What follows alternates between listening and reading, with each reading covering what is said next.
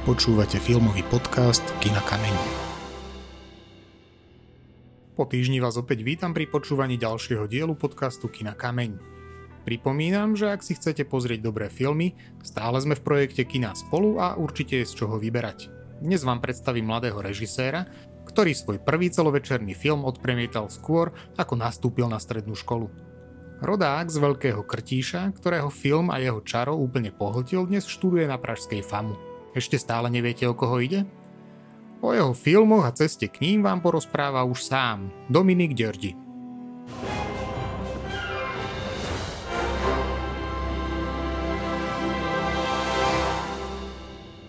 Som rád, že do dnešného podcastu e, prijal pozvanie Dominik Ďordi. Ahoj Dominik. Ahoj, zdravím všetkých poslucháčov. Dominik je, ako som už spomínal, mladý filmár, ktorý začal filmovo v Košiciach a odtiaľ sa postupne presunul až do Prahy, kde študuje na pražskej FAMu. Tak e, Dominik, skús nám a hlavne teda našim poslucháčom povedať, kedy ťa začal ten film tak zaujímať? E, k tomuto sa viaže taká veľmi vtipná historka, ktorú opakujem už roky dookola a vlastne celé to začalo tak, že moji rodičia išli na dovolenku do Talianska keď som mal asi 8 rokov. No a v podstate vrátili sa z toho Talianska s malou mini DV kamerou a v podstate nám chceli uh, všetkým doma ukázať uh, na telke, uh, čo tam zažili, to Taliansko a tak, no lenže ešte predtým, než sa to stalo, tak ja som tú kameru stihol nájsť a v podstate svojim takým neobratným zachádzaním som tú celú dovolenku vymazal takže o, namiesto toho sme v obývačke nevideli o, krásy Talianska, ale moje detaily kvetov pred vchodom, pieskovisko, stromy a tak ďalej. A v podstate potom mi dosť dlho tú kameru zakazovali rodičia, skryli ju, pretože ja som ju vždycky našiel, oni ju skryli tam, ja som ju našiel, potom ju skryli inde, tam som ju zase našiel. Tak sme sa takto doťahovali asi po roka, rok. No ale aj tak som ju vždycky našiel a potom som ju po tajomky vždycky vrátil naspäť.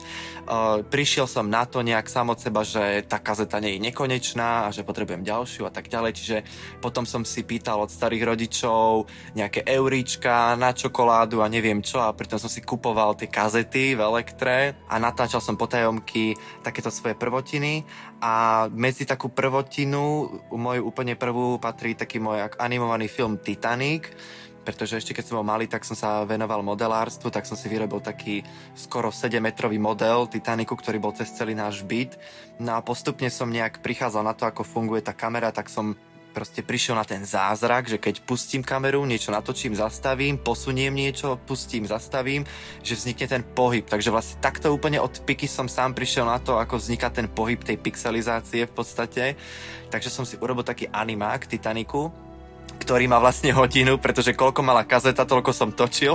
No a potom už keď uh, moji rodičia zistili, že som nejak ako naviazaný na tú kameru a že oni ju vlastne už aj tak veľmi nepoužívajú len na nejaké oslavy, tak mi v podstate nejak ako prischla a ostal som s ňou proste natáčať ďalej. No a potom v roku 2010, keď bol v kine film Alisa v krajine zázrakov od Tima Bartona, tak vlastne ten film ma tak neskutočne zaujal, že som sa rozhodol natočiť vlastnú adaptáciu Alici v krajine zázrakov. V roku 2010 sme ju začali nakrúcať v auguste, v lete, ako takú nevinnú zábavku s kamarátmi zo sídliska.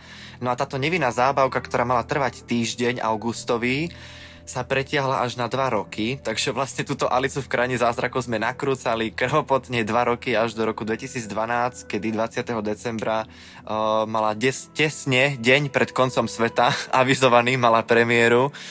Takže bolo to veľmi zaujímavé vlastne v tej rannej puberte byť tak ako keby, by som povedal, uh, odviazaný a vlastne ako keby si tak splniť vlastne ten cieľ z toho roku 2010 a nepustiť ho ako týždňovú zábavku, ale v podstate sme v tom pokračovali veľmi oddane. No takéto nevinné malé kročiky, tú vášňa, tú lásku k tomu filmu vo mne prehlbovali čoraz hlbšie a hlbšie, až som sa vlastne rozhodol ísť e, ten film samotný do aj študovať, teda na strednú školu, e, do Košíc, na súkromnú strednú mladskú školu filmovú potom sa ukázalo teda, že naozaj tá moja láska k tomu filmu je skutočne veľká a na tej strednej škole v podstate akoby explodovala.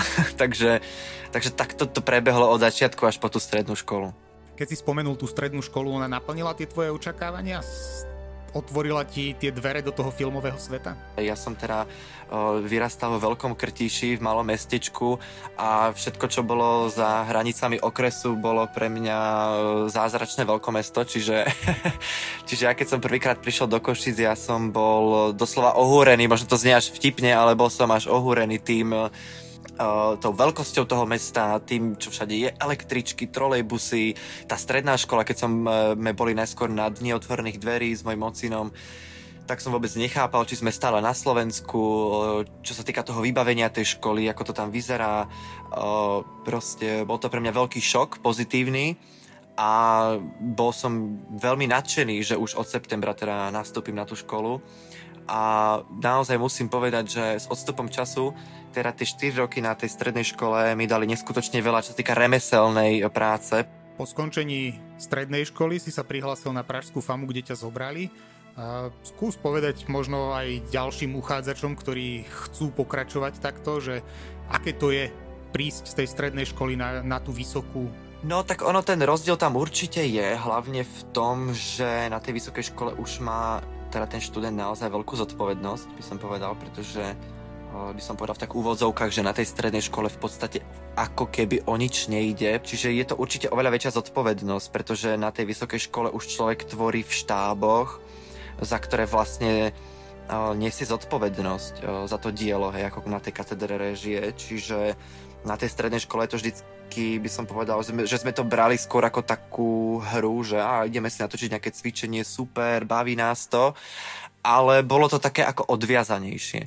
Kdežto na tej vysokej škole už naozaj sú v hre aj vlastne tie peniaze, ktoré vlastne tá škola do toho vkladá na výrobu tých filmov, čiže tam už človek ako zápasí aj s tým, či ten film sa zvládne natočiť za ten daný rozpočet, za ten daný čas, či proste zoženie všetkých členov štábu riadne a včas.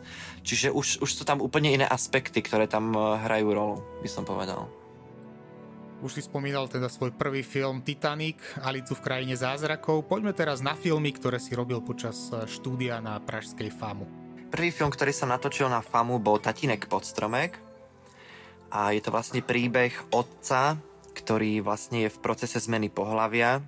Otče náš, všemohoucí pane, otevři nám své štědré dlaně. Díky za ty dary, co nám dáváš k večeři. A prichádza ku svojej bývalej manželke a ku svojim deťom nečakane na návštevu na štedrý večer kde ale netuší, že jeho ex-manželka si už našla nového priateľa. Jej, tohle jsem si vždycky přála. Ježíšku. Dospelým pokazí štedrý večer a deťom ho naopak spríjemní. Ty vole, to je doopravdička. To je vlastne to svedectvo tej detskej nevinnosti a, a tej lásky, že deti nerobia rozdiely téma nejakej deviácie alebo nejakých postihnutí sa ako keby ťahne všetkými tvojimi filmami, keď som si pozrel tie linky, ktoré si mi poslal. Napríklad film Příšti zastávka je tiež film o vzťahu matky k postihnutému synovi. Prečo si sa rozhodol pre túto tému? Ja teda musím povedať, že e, táto, tento film Příští zastávka nevznikal úplne uh, prvotne s tým, že by sa to odohrávalo matka versus uh, syn, ale môj prvotný nápad bol taký, že som vlastne sedel v autobuse, uh, keď som niekde cestoval, už neviem presne kam, a som si len tak predstavil, že čo keby teraz okolo mňa zrazu všade sedeli figuríny. A úplne taká náhodná myšlienka, ktorá vlastne vo mne akoby rozprúdila ten proces toho vymýšľania toho scenáru. A tak som sa začal ako zaoberať tým, že ako by, toto, ako by sa toto mohlo stať v podstate, že prečo by sa ocitli figuriny v autobuse, tak som začal proste ako špekulovať, že no dobre, musel by to byť nejaký šofér s autobusom, ale normálny človek by to asi nerobil a prečo by to asi robil a tak ďalej, tak som proste konšpiroval, premýšľal, vytváral som si nejaké fabule. Spolu s pedagógmi na škole sme teda dospeli k tomu, že by bolo fajn, keby mal proste nejaké duševné postihnutie tento človek ale v podstate potom, keď som písal verziu s tým, že by bol v tom filme sám, tak vlastne to mi prestalo ako keby fungovať v tej narratívnej rovine, že vlastne ako by sa o seba staral, ako by fungoval a tak ďalej a kde by sa skrývala vlastne, či by si bol vedomý toho, že vôbec sa pohybuje v nejakom reálnom svete, tak tam potom skrsla myšlienka, že by sa o ňo starala jeho matka, ktorá by vlastne túto hru na šoféra autobusu s figurinami hrala Čiže ona je v tom filme ako stevártka a ona ho vlastne touto hrou ukľudňuje. Pretože e, vlastne tá jeho diagnóza není v tom filme ako úplne presne špecifikovaná, pretože ten film je vlastne ako keby nemý, je bez dialogov, len uh, pani Olehová, ktorá hrá uh, matku Ondřijovi Novákovi, tak vlastne len vydáva zvuky tut, tut, brm, brm, ktoré sú vlastne akoby citoslovciami pre auta a takto spolu komunikujú. No a teda ona ho touto hrou utišuje, pretože vlastne ako keby trpí nejakou formou autizmu a ľahkej schizofrénie, čiže podstate touto hrou ukľudne ona jeho delúzie, kde si on v tom autobuse predstavuje, že skutočne jazdí so skutočnými ľuďmi, e, kdežto pritom jeho matka sa naťahuje s figurínami a simuluje ich pohyb. Čiže vlastne takto ten film vznikol. Keď hovoríme o týchto vzťahoch, tak aj film Svine, Dotýkanie a ďalšia tiež hovoria o vzťahoch v rodine a aj v týchto filmoch máš ako keby nejaké buď úchylky alebo nejaké sklony k nejakým deviáciám. Je to téma, ktorú si sa ty rozhodol vo svojich filmoch nejakým spôsobom rozoberať? Ja by som sa nenazval uh, úchylkami alebo deviáciami, ale je to, je to skrátka by som to zaobalil, že sú to v podstate kontroverzné témy, ktoré sú áno, v podstate do okolností nejakými deviáciami, alebo alebo ako ste značili úchylkami, ale v podstate film Svine je ako keby zrkadlo súčasnej doby a rodín a fungovania vzťahov, politiky, náboženstva a tak ďalej, všetko dokopy. A vlastne ten hlavná myšlienka toho filmu je taká, že každý sa bojí zomrieť sám a každý sa bojí žiť sám a v podstate je to príbeh o, o zúfalej, absurdnej neveste Eve, ktorá si zúfalo hľadá cez internet eh, manžela, ktorého vždycky na prvom rande prekvapí s tým, že do reštaurácie nakráča už v svadobných šatách a v podstate uh, poza jeho chrbát kontaktuje jeho rodinu, všetkých privolá do kaviarny a tam ho donúti sa s ňou vziať. Čiže je to vlastne ako keby taký absurdný príbeh, je to, je to čierna komédia, ktorá vlastne ako keby odzrkadľuje túto dobu takým cynickým spôsobom, samozrejme nadľahčeným, uh, tým, že to je komédia, aby to nebolo také ťažkopádne, tak si robím srandu o, proste zo vzťahov, z rodiny, zo stereotypov, zo sexuality, z náboženstva, z politiky, proste zo všetkých možných smerov, ktoré sa nás týkajú ako ľudí žijúcich v spoločnosti. A a jediná ako taká deviácia, ktorá ma tam teda napadá, je v podstate ten strach tej samoty v podstate v tom filme. A, a tým, že tam odzrkadľuje tú dobu a zvrátenosti niektoré tieto doby, tak áno, nejakým, niektoré pasáže toho filmu sú teda, musím povedať a priznať, že sú teda dosť zvrátené, áno. Takže je to tak. Mňa zaujala na tých uh, filmoch kamera. Uh, ako si vyberáš kameramana? Spolupracuješ stále s tým istým alebo meníš kameramanov? Áno, musím povedať, že sa mi veľmi pošťastilo na FAMu, že som hneď v prvom ročníku spoznal fantastického talentovaného kameramana Ľubomíra Balka, ktorý vlastne študoval kameru ročník e, nado mnou v druhom ročníku a vlastne posledný film, môj bakalársky film už Luboš teda netočil, bol zaneprázdnený svojim magisterským ročníkom, čiže vlastne na, podarilo sa nám nakrútiť vlastne za dva roky neprestajne 5 krásnych filmov a som veľmi šťastný a rád, že sa v podstate ako keby stal v, v úvodzovkách takým mojim famáckým dvorným kameramanom a ja verím, že nám to vydrží aj vlastne po tej famu a že budeme spolu tvoriť aj ďalej. Ďalší z tvojich filmov je Dotýkanie. Uh, opäť taká zvláštna téma. Film o dvoch tínedžeroch a ich matke. A čierno-bielej. Prečo čierno-biely? Ja by som začal teda od prvej otázky. Nie od čierno-bielej, ale možno skončím v uh, my sme sa ešte v roku 2019 rozprávali s mojou kamarátkou psychologičkou o a vtedy aktuálnom dokumente Leaving Neverland o Michaelovi Jacksonovi, ktorý bol vlastne obvinený zo zneužívania detí a vlastne ten dokument bol o dvoch hlavných aktéroch, ktorí vlastne v tom dokumente vystupovali. A v tom roku 2019 taktiež odhalili sa aj veľké škandály o kňažskej pederastii, čiže ten rok 2019 bol taký v úvodzovkách plodný na tieto detské škandalozne témy. No a tak sme sa vlastne rozprávali o tejto téme a vlastne sme si tak ako nejak uvedomili, alebo sme tak ako celým tým našim rozhovorom dospeli k tomu, že vlastne tie deti nie sú zneužívané len do, dospelými, ale že v podstate aj tie deti sú schopné zneužiť samotné dieťa v podstate, že vlastne ako e, jedného zo svojich radov, rovesníkov. A mňa teda táto téma ako zaujala, pretože som si nebol vedomý toho, že by som takýto nejaký film zhliadol na nejakom filmovom festivale. Tak som teraz započal taký výskum, že som oslovil sexuologa, psychiatra a právnika v Prahe, s ktorými som sa stretával. Viedli sme spolu konzultácie, celý tento film sme vlastne ako prebrali, aj celú tú tému. A vlastne som sa dozvedel od toho pána sexuologa, že v podstate skoro každé piaté dieťa, ktoré vyhľadá jeho pomoc prostredníctvom svojich rodičov, tak zažilo vlastne taký neželaný sexuálny zážitok vo svojom detstve a nevie veľmi ako s ním pracovať, ako sa ho zbaviť, ako si to odpustiť a vlastne preto ho vyhľadá. Čiže vlastne je to dosť šokujúce číslo, že skoro každé piaté dieťa o, nejakú podobnú skúsenosť malo. Prosím, Franto, si v pořádku? Kde si? Ja som potom ešte viedol právne konzultácie s právnikom, ktorý vlastne celý tento scenár vlastne ako keby posúdil, dostali sme tam aj posudky od sexuológa, psychiatra a právnika, že v tom ten film neobsahuje nič nevhodné. Ahoj tati, no konečne. Za chvíľku budu mít hotový ten Titanic. Žako, skočíš okamžite. Až se vrátíš, tak ho spolu vypustíme, jo? Je to veľmi ťažká téma a preto sme sa rozhodli ako keby týmto filmom E, ako keby zažnúť taký ten maják v takom tom rozbúrenom e, mori myšlienok e, tých ľudí, čo to zažili, aby videli prostredníctvom tohto filmu, že deje sa to, existuje to a pokiaľ niekto niečo také zažil, tak by určite nemal mlčať, ale mal by sa určite zdôveriť niekomu, komu verí, na koho sa môže spolahnúť. A prečo si sa teda v tomto filme rozhodol pre čierno-bielu kameru? A teda predsa k tej čierno-bielej.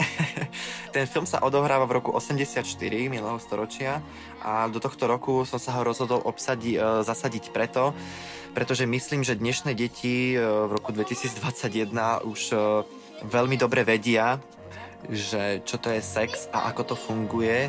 A my sme to zasadili do tých 80 rokov kvôli tomu, že vlastne za socializmu teraz slovo sex bolo pomerne dosť veľké tabu. Bolo v podstate ako dosť nemravné sa o tom rozprávať. Tá sexuálna edukácia bola trošku na takom bode mrazu, vôbec e, sa v tomto smere deti nevzdelávali. Čiže aby sme my mohli v tom filme dopustiť tú ich nevedomosť a nevinnosť, že nevedia, čo robia, len vlastne ako keby sa nejak hrajú nevinne a nevedia, že sa to nesmie, tak sme to preto vlastne ako keby museli zasadiť trošku do minulosti.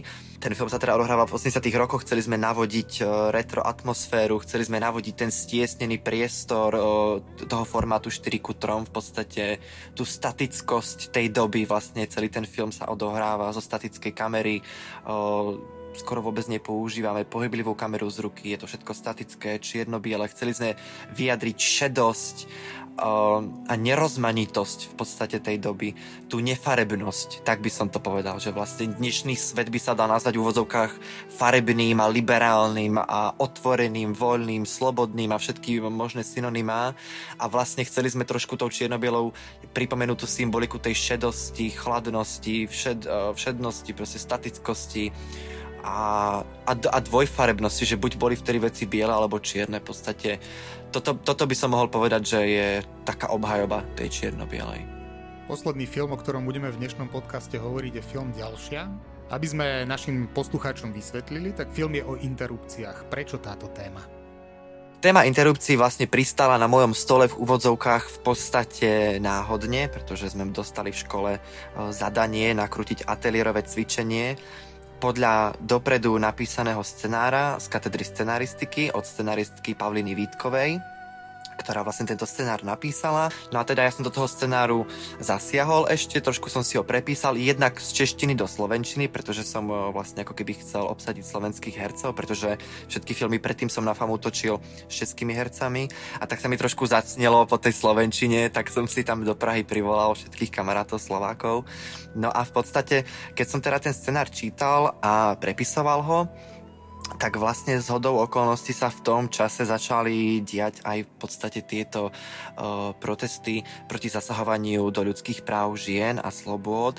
Čiže v podstate sa tá téma stala veľmi aktuálnou a ja som teda ja som si teda ako keby uvedomil, že že ten scenár bol vlastne písaný na súčasnosť a ja som si teda vlastne uvedomil, že, že by som chcel nájsť nejakú ešte väčšiu zaujímavosť v tej histórii a tak som sa teda vlastne dopátral faktograficky k tomu, že v roku 89 bol v Československu nameraný najvyšší počet prevedených interrupcií vôbec. Je objednaná? Občanský.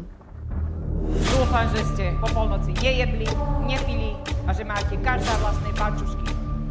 A vlastne toto trošku aj kontruje tej súčasnej situácii jednak v Poľsku, ale aj v celom svete v podstate, kde o, nastalo vlastne ako keby takéto prebúdzanie ľudské, že vlastne sa o, začínajú ľudia dovolávať právoplatne svojich práv, napriek tomu, že niektorí politici o, so snahou niečo politicky manipulovať alebo zakrývať to pod iné motivácie sa snažia zasahovať do slobody a práv o, žien, ale nielen žien, ale aj ostatných ľudí. Čiže v podstate aj na Margo tej, toho, tých poľských protestov vlastne sa ten film stáva veľmi aktuálny a, a bolo by veľmi dobre, keby sa, keby sa tá téma uh, doriešila do úspešného konca, aby vlastne ženy, ktoré bojujú za slobodu svojho tela a rozhodnutia vlastne ako keby dosiahli uh, to, po čom vlastne ako keby uh, to, to, za čo bojujú, pretože myslím, že je veľmi nefér, aby o ženských vlastne ako keby telách, dušiach a rozhodnutiach rozhodovalo pár chlapov, ministrov v parlamente. Čiže tak by som povedal, že každý by mal vedieť sám a usúdiť, čo má so svojím telom robiť. Spomenuli sme tvoje filmy, musíme spomenúť aj to, že si získal za ne mnoho ocenení. Aké to je urobiť film, vidieť ho na nejakom festivale a ešte si aj užívať, keď ten film má úspech? Poviem vám, to je fantastické, to je ten najkrajšie zadozučinenie, čo môže autor alebo režisér proste dostať, pretože uh, my tie filmy robíme pre divákov, pre ľudí a nielen pre seba, čiže keď v podstate človek dostane také to znamenie, že áno, páči sa nám to, keď dostane uh, už len potlesk, nemusí dostať ani cenu, sošku, ani diplom, ani uh, nič hmotné, stačí ten potlesk. Ono, ono vždycky tak vytušíte, či je ten potlesk úprimný, alebo či je len zo slušnosti, alebo či trvá dlho, krátko. Ja vždycky sledujem napríklad až tak úchylne ľudí e, v sále, keď sa premieta môj film, ako sa tvária. Proste hltám ich reakcie, sledujem ich, ktorý moment sa im nepáči, ktorý sa im páči, ktorý ich prekvapí. Je to, je to famózny pocit a ja si spomínam na takúto prvú udalosť, keď som mal premiéru toho filmu Alica v krajine zázrakov v tom roku 2012, tak v tom mojom rodnom meste Veľký Krtíž som naplnil celú kinosálu v našom kultúrnom dome, až nejakých 300 ľudí tam bolo, čo bolo neskutočné pre mňa, že na nejaký film 13-ročného chlapca prišlo 300 ľudí do kina, to bolo neuveriteľné. A poviem vám, keď skončili titulky a ozval sa aplaus a výkriky a, a, a dokonca ľudia stáli, hádam aj 10 minút, ja som bol, ja som bol naozaj v siedmom nebi, to bol, to je pocit a nezaplatenie. Skutočne skutočne myslím, že každý, každý autor, ktorý niečo takéto zažil, tak to chápe a, a, a vie, o čom hovorím, že to je jednoducho to zadozučinenie a, a fakt slzy v očiach, naozaj, to je, to je neskutočný pocit. Aké sú tvoje ďalšie plány? Čo pripravuješ? No, ne, nechcem veľmi prezrádzať, ale momentálne chystám svoj debutový celovečerný film.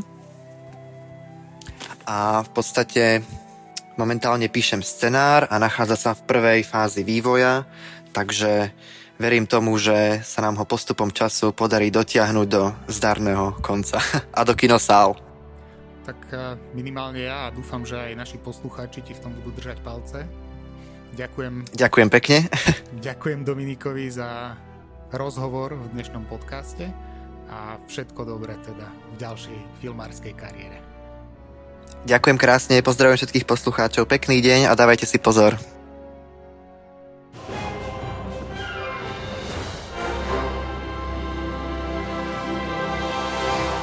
Ako ste počuli, filmy, ktoré Dominik natočil, si čoskoro budete môcť pozrieť na platforme Da Films. Ak neviete, o čo ide, tu je niekoľko informácií v skratke. Da Films je medzinárodná platforma online distribúcie dokumentárnych a experimentálnych filmov, kladúcich dôraz na európsku kinematografiu. Obsahuje viac ako 1900 filmov, ktoré sú dostupné k online vzhliadnutiu z celého sveta. Ak máte chuť si v databáze pobrousovať, tu je adresa www.dafilms.cz. Do počutia o týždeň.